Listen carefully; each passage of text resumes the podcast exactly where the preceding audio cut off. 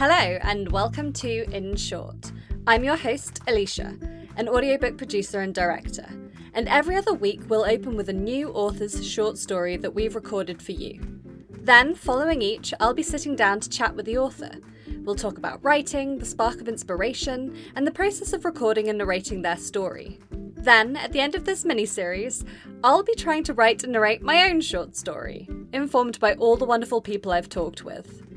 We'll also have bonus episodes focusing on audiobooks along the way, chats with industry professionals, interviews with authors, and anyone else I can get to talk to me about audiobooks. This week, we have a young adult short story by Rosemary Melchior. Rosemary lives in New York City. She writes speculative fiction set in futuristic cities or cold northern landscapes, always in the present tense. Her work has been published in Writer's Digest as a contest winner and in Lunar Station Quarterly. So please sit back and enjoy this week's short story, recorded from Rosemary's Blanket Fort on the Upper East Side of Manhattan.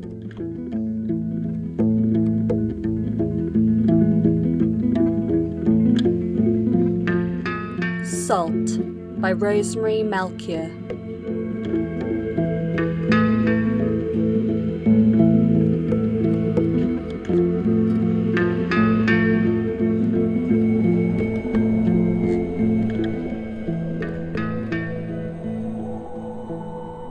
Salt air slaps her face as she steps off the wooden ship, as if the island is already offended at her presence there. Pulling her fur cloak tighter around her shoulders, Sigga lifts her chin against the wind and continues down the gangplank. There are not many there to meet them. An older official, his face ruddy under his navy cap, and a small scattering of young men and women to see who's turned up on the ship this time who's been newly given over to this barren island of criminals. Welcome, the official shouts, as if any of them had a choice in coming.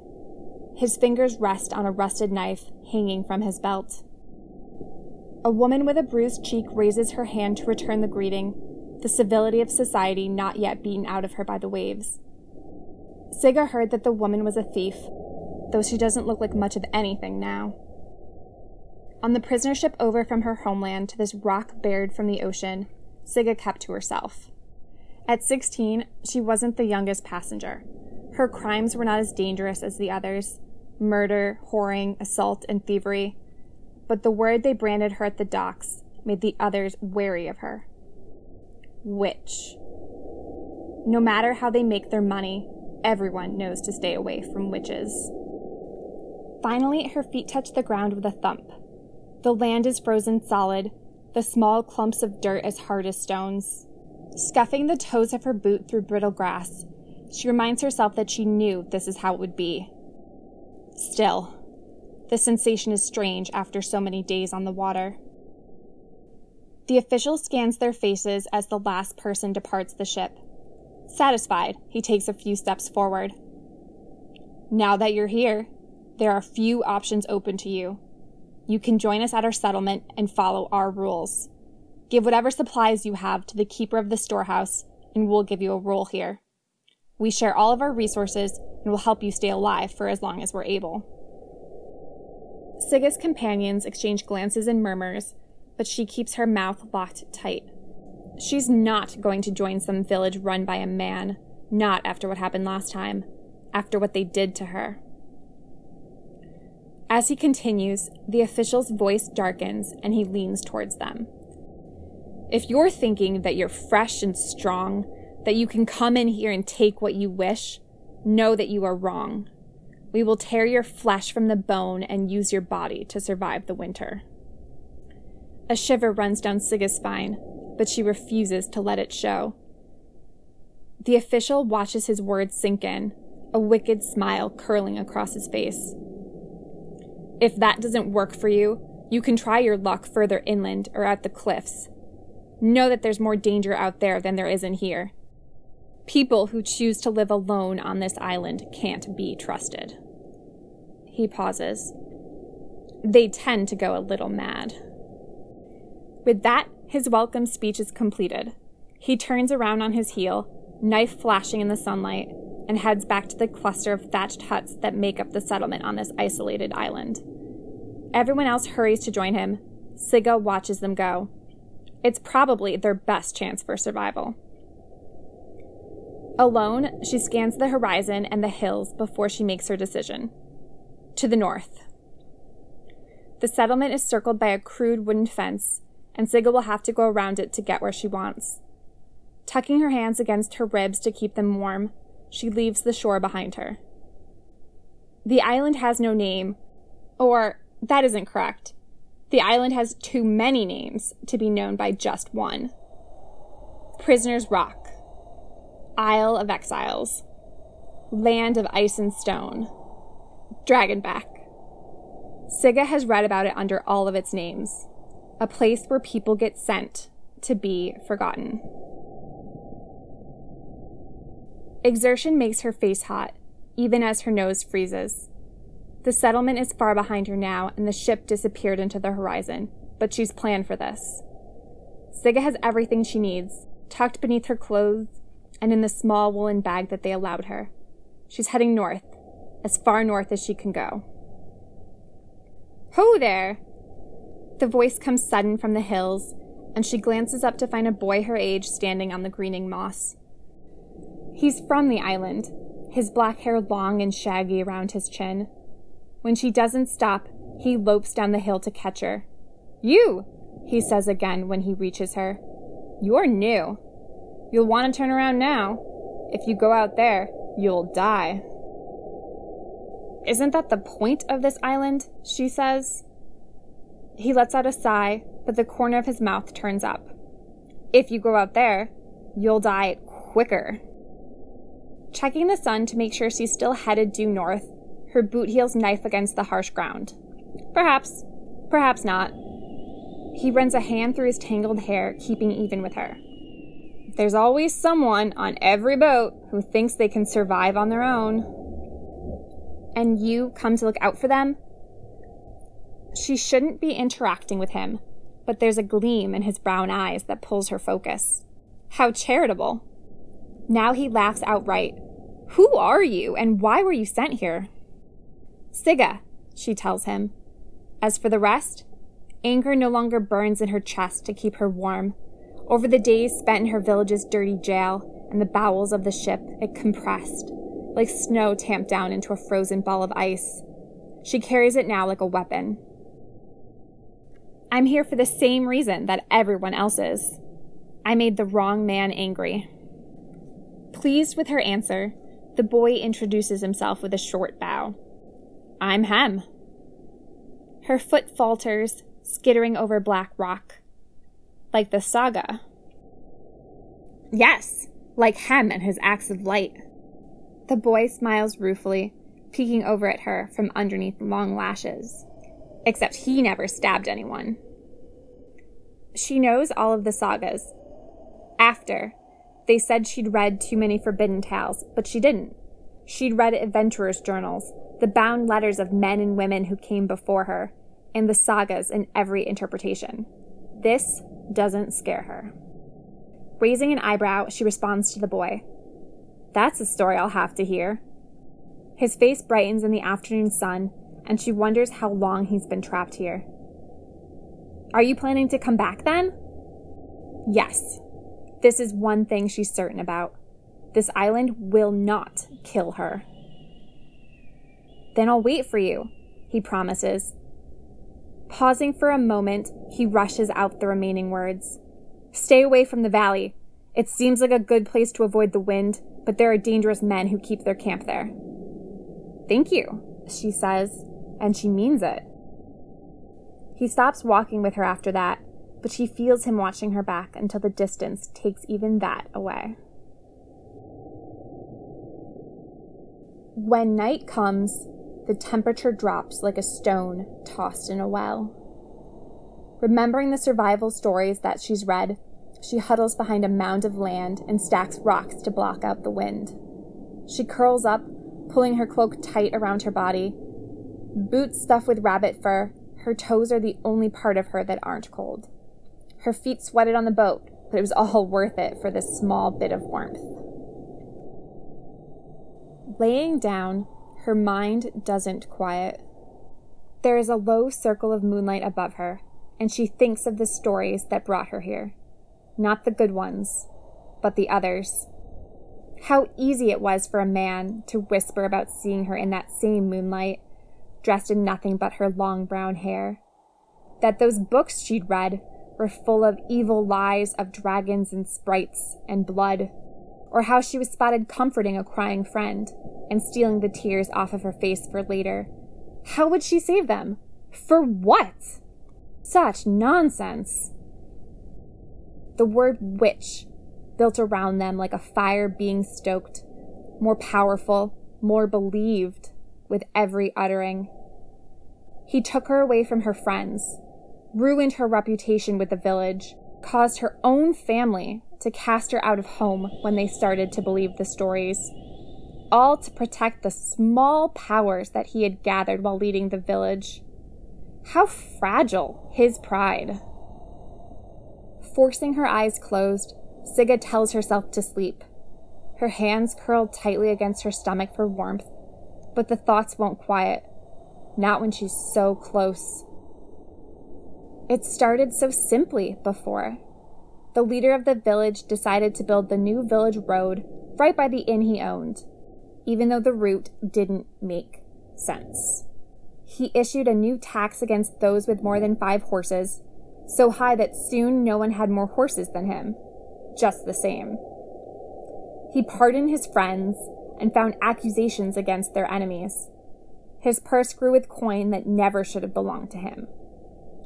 No one else could see it until she started to tell them. It was exactly as she said to him. Her words made the wrong man angry, and now here she is. The next morning dawns, still and clear, the sky unbearably blue above her.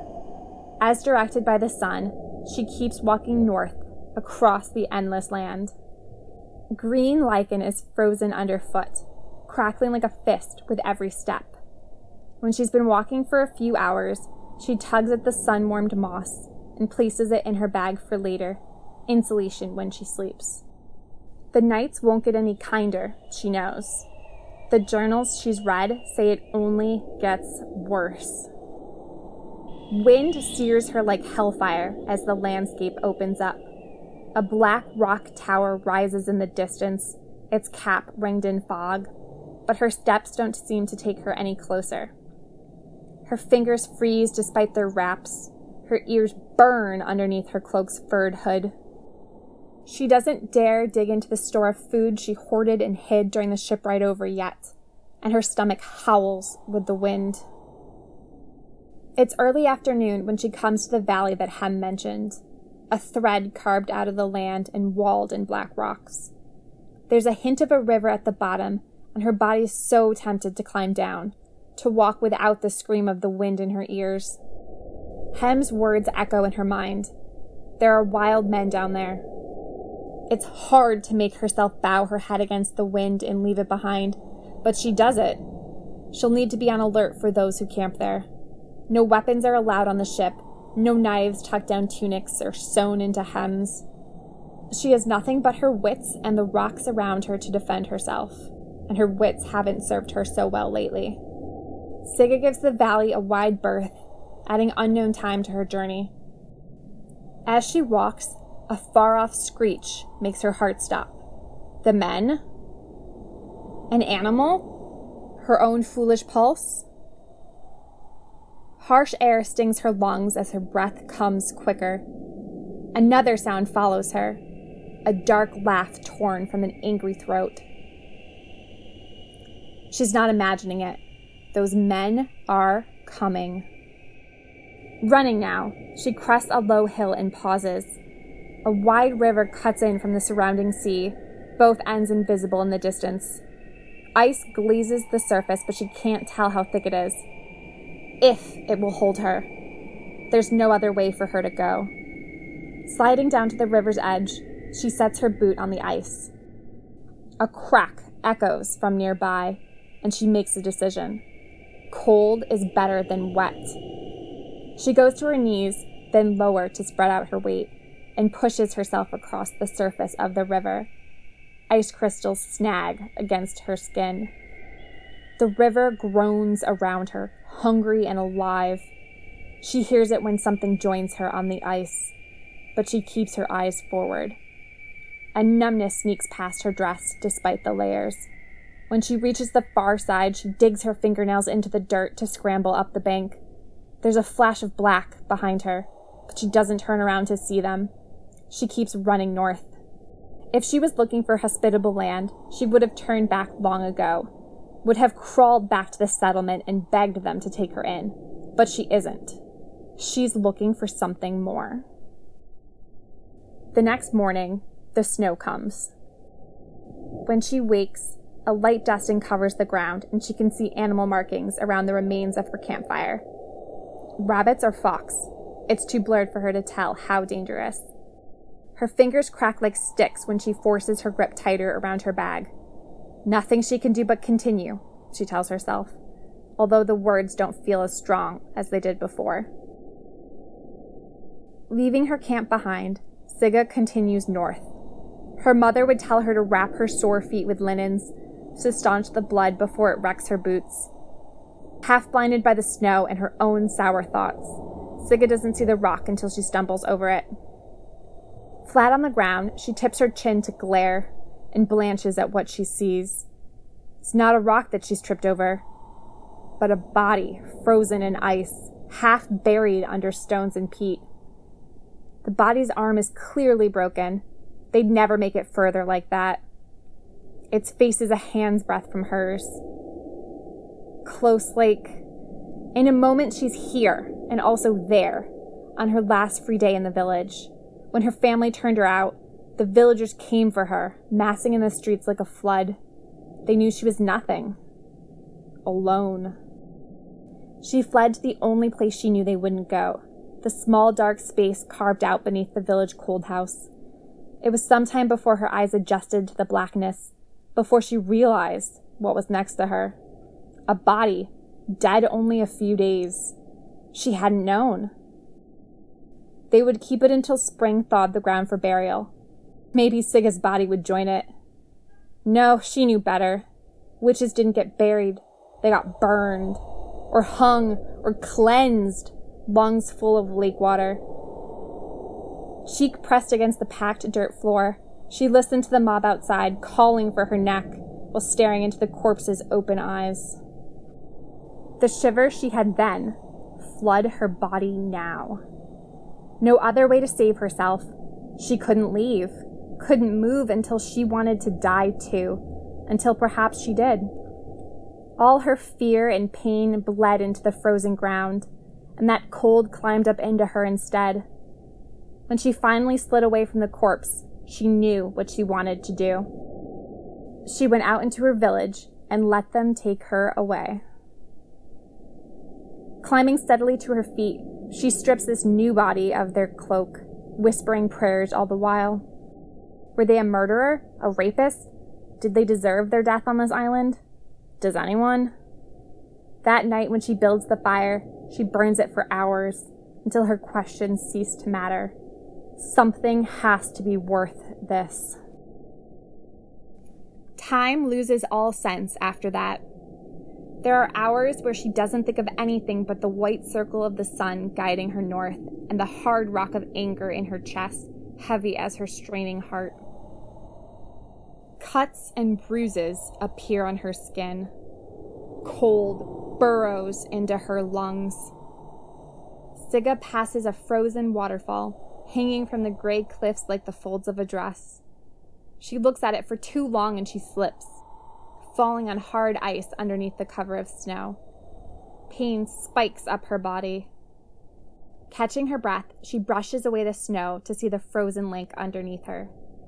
It's dark and murky in the water, but she sees a round shape bumping up against the crust of ice. Almost like an egg. It's glowing gently beneath the surface. This is a sign. The northern coast must be close. Forcing her disjointed body up and into movement, she runs. Air stings her face, and she can taste salt again for the first time since she left the coast. She runs until she sees a horizon in the distance, until she's at the gray rocks, a jagged cliff not too high above the ocean. Reaching the edge, she peers over to the water below. There they are. The ice dragons. Buried under the icy waves, their tails rip through the water as they swim. Ice crystals crust their eyelids like salt from the ocean when they surface, their heads almost lupine. Their scales gleam blue and green and silver, edged in light and sharp as knives. Wonder and rage dance through her chest. There are many ways to punish a girl. Sigga let it be known that this frozen island was her biggest fear, whispered like a secret through the village, and a man like that couldn't resist. Arrogant, condescending, he was all of it when he proclaimed her sentence. She was going to Prisoner's Rock, Isle of Exiles, land of ice and stone, Dragonback. Sigga read about the rumors of the dragons, the ones that people didn't believe in. Their breeding ground lies at the northernmost point of an abandoned island. Looking out at the water, a smile breaks over her face for the first time in a while.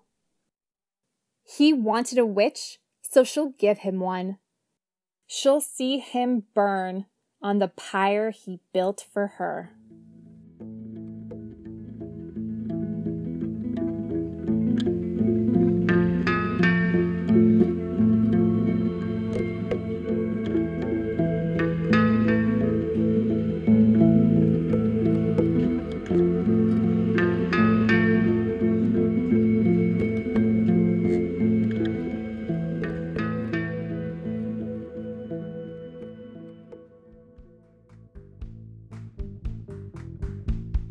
All right, I hope you enjoyed that fantastic short story. It's time now to have a chat with Rosemary about the whole process.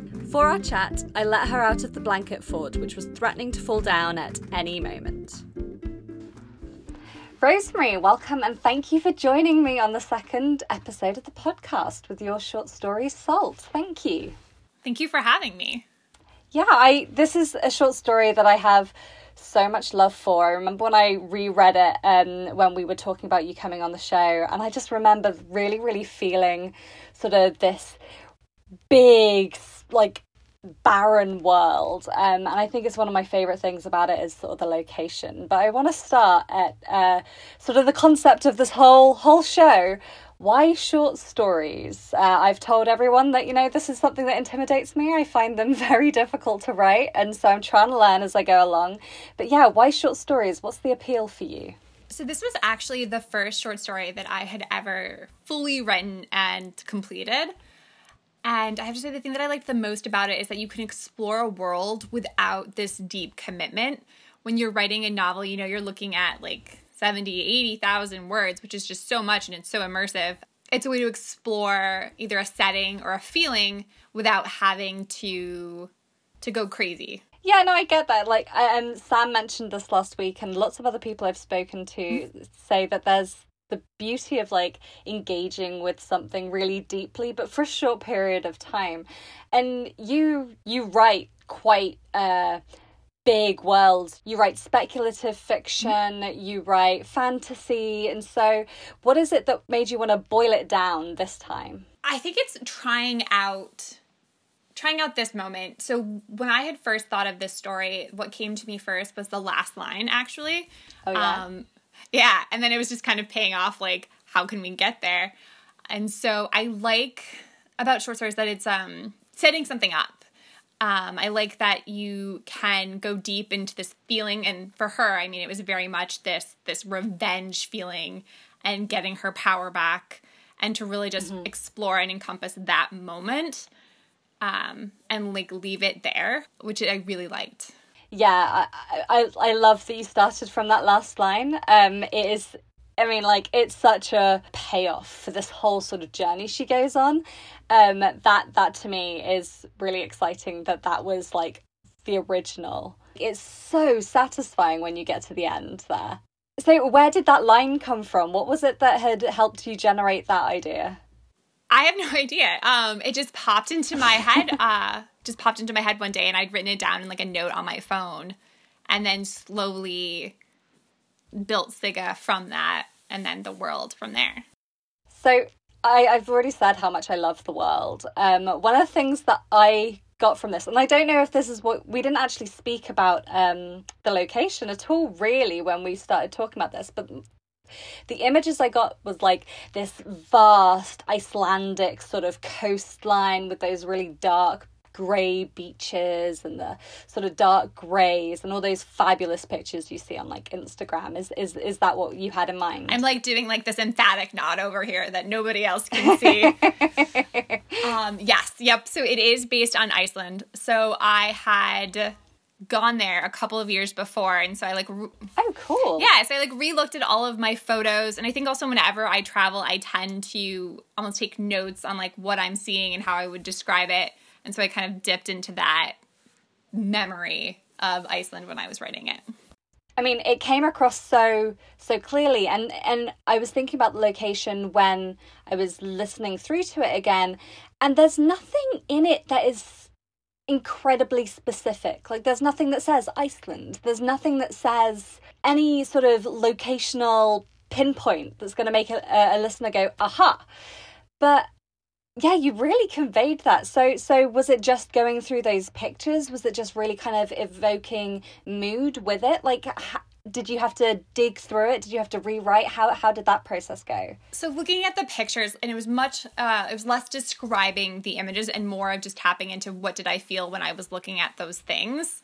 And that's what i wanted to get across was like the emotion of the place and the feeling of it more so than anything too specific or identifiable with Iceland, maybe.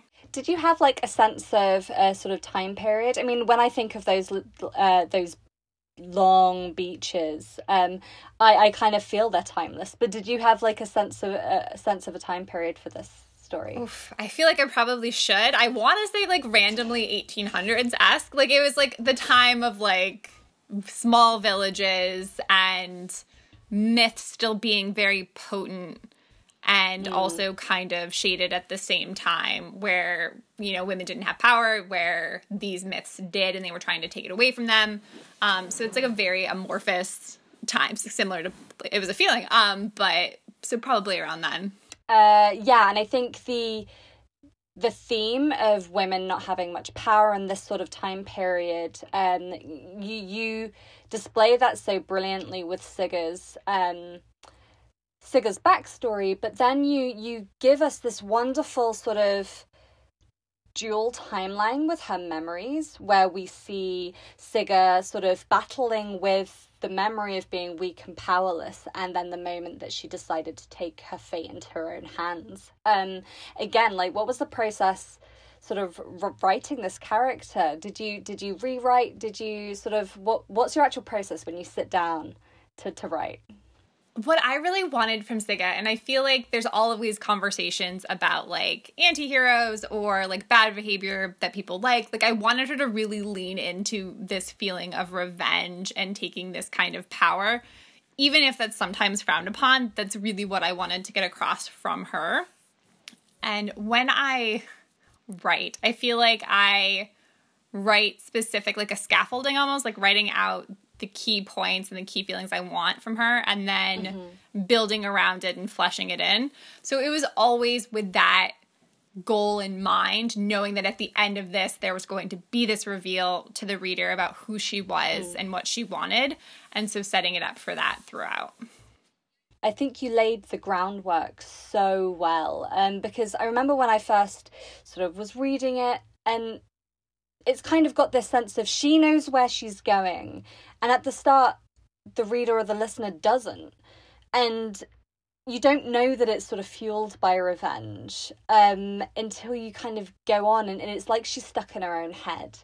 Um, and you're kind of getting her her sort of rolling the revenge around and around and it builds up to that fabulous moment at the end which is just yeah it's it's uh, like i said such a payoff um one of the things i adore about this story is it feels like an origin story. It feels like Sigurd's going to become this crazy powerful um, uh, witch, um, the thing that people sort of branded her with, and she really took ownership of that.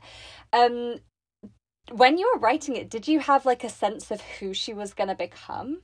in terms of like where she goes after this, I think I have big ideas of what she's going to do because I do think she you know she's going to return to that village. She's going to to enact some revenge, but not anything too specific. I like wanted to leave it open and kind of leave people with the ability to imagine her story however they wanted to. I liked mm. taking her up to like that brink of that moment and just kind of leaving her there to go off. Setting her yes. loose. Yes, setting her loose. so could you see it growing? Like could you could you see yourself writing a novel from Sigga's story? Don't think so. Like I really love the world and I really like her and like the idea of like the ice dragons is still very interesting to me. But I feel like the most interesting part of her story to me was that journey on the island and then yeah, I, I, I don't think I would want to write what's uh, what comes next. I like I like where where she is for the moment. So it feels very solidly grounded in short story territory. Yes. Yeah, to me I think so. So I've already said that I'm, you know, crazily intimidated by short stories. um what baffles me even more so is someone who takes on fantasy in a short story, this whole idea of world building. Um, how did you approach that? Because it does feel so solidly grounded. Like, are, are the ice dragons, are they sort of in sort of fantasy lore? Is this something that you've come across before? Are these ice dragons just from Rosemary? Again, I really wanted to write about ice dragons. Um, like I'm not typical. I don't read too much high fantasy. Um, I feel like dragons are like a big part of that. And so I'm sure that there are a ton of ice dragons out there. I'm sure that that's like its whole own genre. Um, but I didn't know too much about it going into it, which I think allowed me to kind of explore it and set it up the way that I wanted to with like the eggs and the things like that. So without having the expectation of what I should be writing about ice dragons or what's already canon for them, um, I was able to just play around with it a little bit. So, did you feel kind of uh, free of the the sort of fantasy laws? You were able to just indulge yourself in uh, and your idea of what they could be. Yes, exactly. Like just take a little bit of it here, a little bit of it there.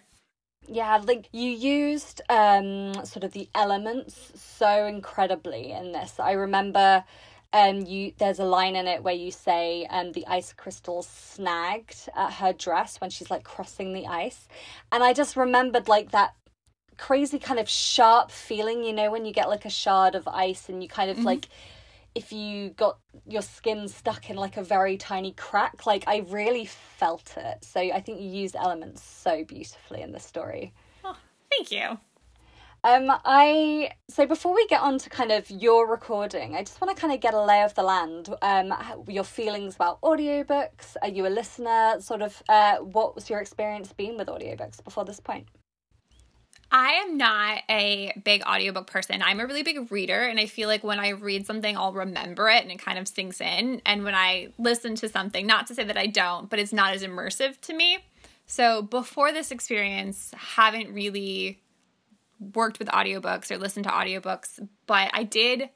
I mean, this is a, plugging within a plug, but like I did listen to the first episode and I actually thought that was so amazing. Like that length of fiction was like just enough where I didn't find myself getting lost or forgetting. I thought that was so interesting to because it. I mean, it's like a podcast, but it's um fiction as well. So I yeah, I think this shorter fiction is awesome for for audio. Yeah, I think, and I think that's something you know Sam said as well in the last episode that she um, typically likes nonfiction if it's long form, but kind of has has an appreciation for shorter snippets of fiction. I know that you're a big fan of theatre, so where do you think it? How do you think audiobooks sort of sit with literature and theatre, and how does that work for you? Actually, honestly, talking to you really made me rethink about the way that I even think about audiobooks because and doing this experience because it does feel like it's its own medium. It's not somebody just reading a book. There is so much that goes into it that's almost like like it's like a radio play. There are voices and sound effects and mm-hmm. pacing and the emotion and it isn't just a straight reading. Um, so it feels so much more alive in this medium. I think it's becoming more and more prevalent in the industry where audiobooks are taking on this new form and like being seen as its own thing and not just like a narration of the book. Yeah, I mean that's certainly what I am I'm hoping for myself. Mm-hmm. Um, it's it's an interesting thing. I was actually talking to um, my husband last night, and we were talking about how um, sort of I feel like a lot of the time in the industry, even industry professionals, the way that they use language kind of helps create this barrier. So, for example, at the end of an audiobook, you'll get the credits. It'll be narrated by, or read by, or performed by. And I think which one you choose is very, very specific, very specifically communicates how they're being thought of. And I think that that's a really interesting thing is that I would want to pick performed if it's a fictional piece like if someone is sat there performing it it's a very different experience than if someone's reading it but yeah, I could talk about this element of it for ages. But what I want to talk about now is the process of recording it with you. Um, just so the listener knows, we recorded this twice. Mm-hmm. Um, we had um, some issues with our original blanket fort up in, uh, like, was it upstate? Yep, upstate. Um, and so this is actually the second recording um, of of Salt, and I think actually um, I think it is definitely the better recording, not just sound okay. quality, but like it it really feels like you'd kind of eased into it. You you knew what to expect a little bit more working with someone directing you. Um, but tell me how you felt about the whole recording process. It's a very interesting experience. Um, it's so interesting because it also I think it does make you think about what you wrote too on a whole separate other level. In what way? So even like thinking of I know like people always say like you should read your stuff out loud. That'll help you like identify like things. But like even the difference between characters, I think on page it's very easy with like he says, she says, etc. And like when it's being read out loud, there's not that moment. And even like between narrator or like description and the main character, like making sure that their voice is identifiable because i tried to do it or you tried to have me do it like changing like the tone or the pitch for like men or different characters which was so hard because you would say something and i would be like yes of course. And then i would say it exactly the same way. Um, so it's really hard to get that expressiveness in there but i also think it makes you think like the way that these people should talk should be different than the other person talks. And i think like the word choice and even even if people are the same age or and they're in the same world, I think there are different nuances that you can bring to their dialogue that perhaps I hadn't thought about as much before until I had to like differentiate these people within without the ability to differentiate it mm. as clearly on page.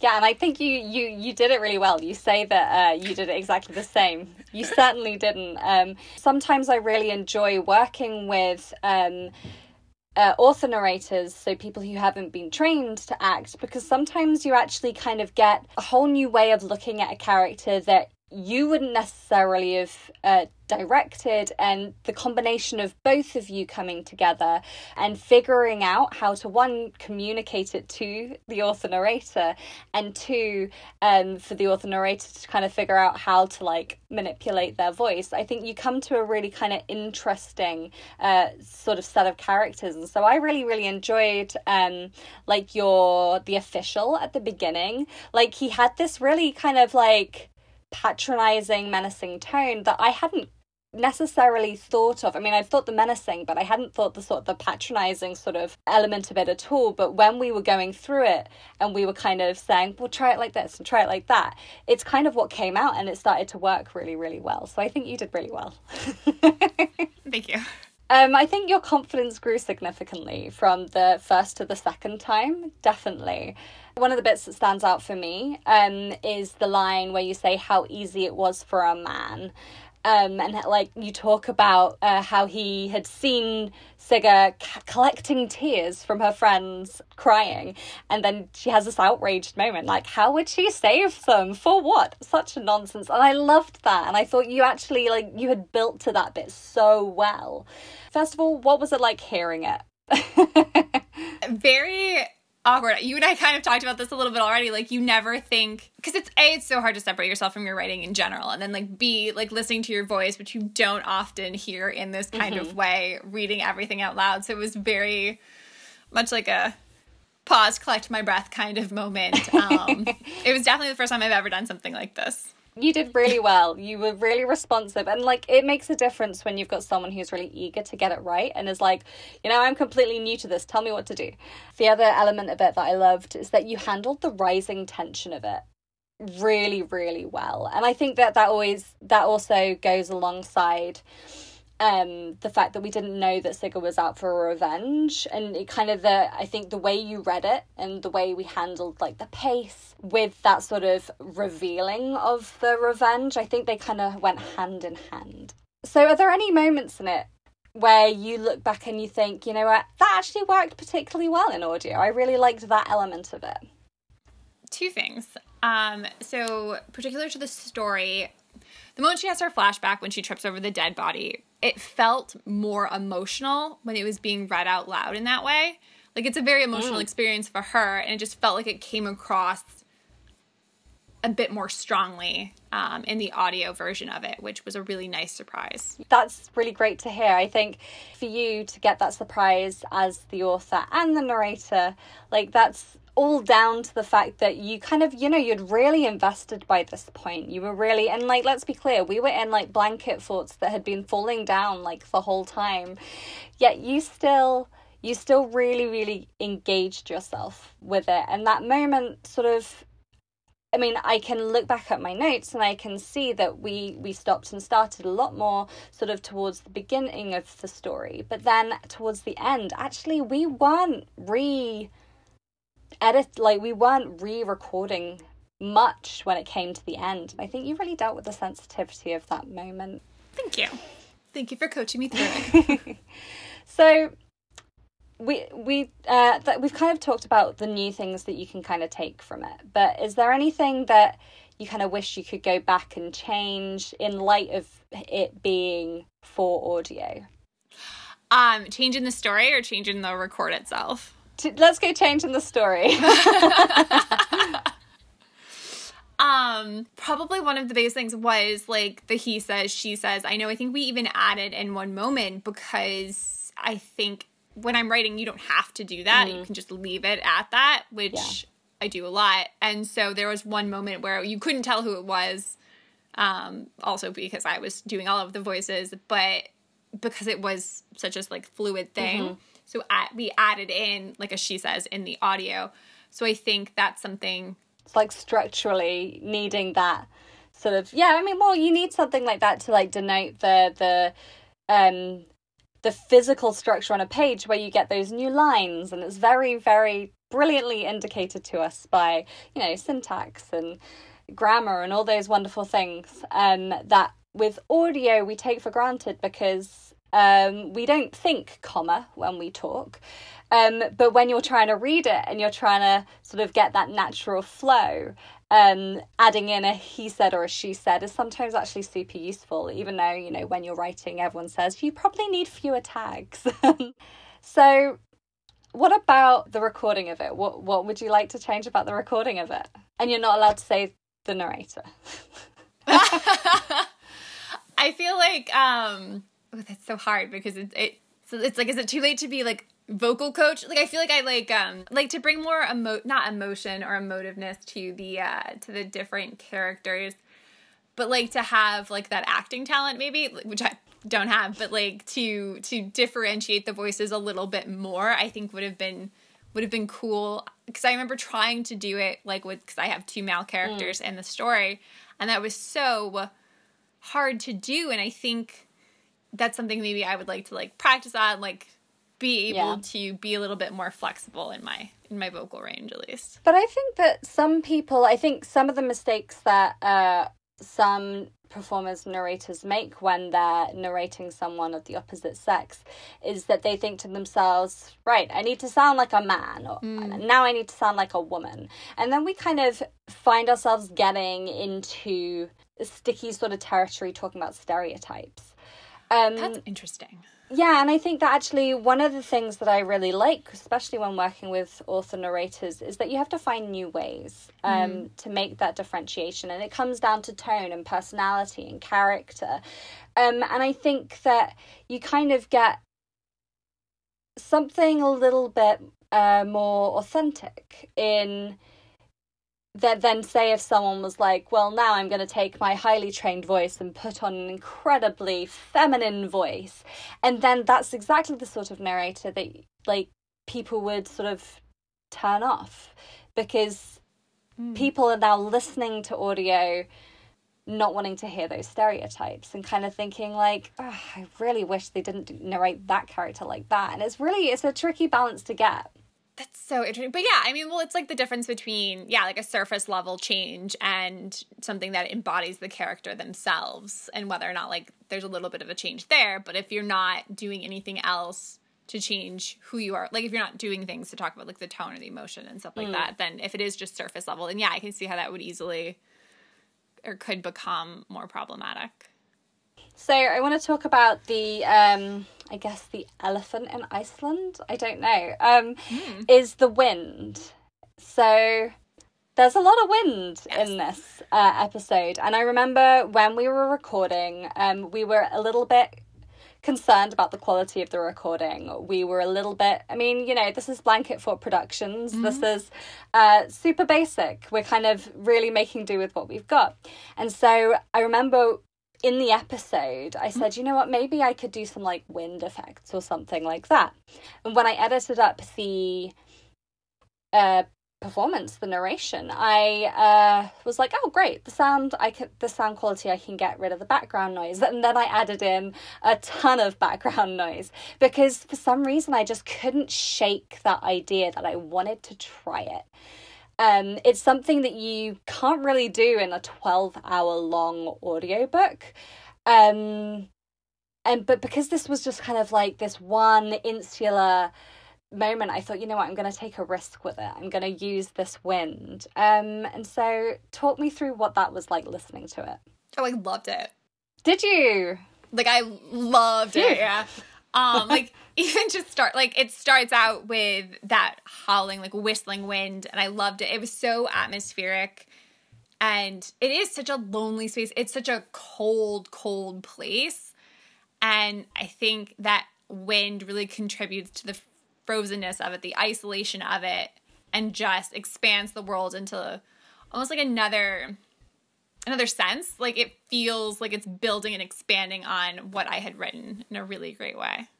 I'm really glad you said that because I mean I, I I have a friend who is an avid audiobook listener um and I I am waiting for her response because she's someone who really likes um very specific uh clear sound and i think she likes quite traditional audiobooks. Mm. um, but i really wanted to try um, this sort of sound design with it. This is my first time sort of really designing sound mm. um, and man did it make me go oh i wish um, i miss my engineers. I miss our sound designers.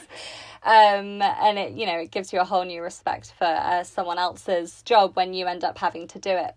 I'm glad that you felt it sort of added. Um, and I, I mm. i i did a couple of things with it as well like we created these sounds um, by like dragging towels across carpet and sort of rubbing our hands together right next to the microphone and blowing in very strange ways. it was it was an odd afternoon in this apartment, I must say.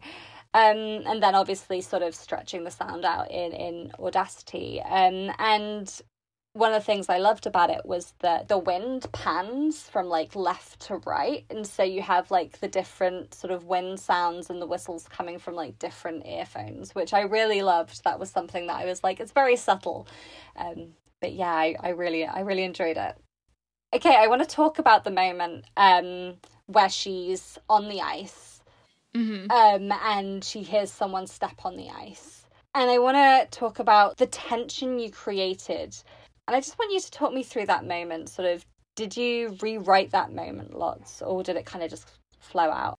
So that was actually, I think, something that came from our critique group. Um, oh, really? Yeah. Uh, so when I had originally written it, the men didn't come after her in that way. And I think that the the feedback was about yeah, dialing up the tension, finding a way to build it up a little bit more. And so I had added in the river for her to cross and mm. having that presence behind her. Um never really seen, but like she knows it's there in response to that. It felt like it really crossed into um sort of slight horror moment in that situation for me. For some reason, the sound design that then came out, I, I took the wind and I kind of warped it more into a bit more into a screechy sort of tone. Um, how did that step into a slightly different genre work for you?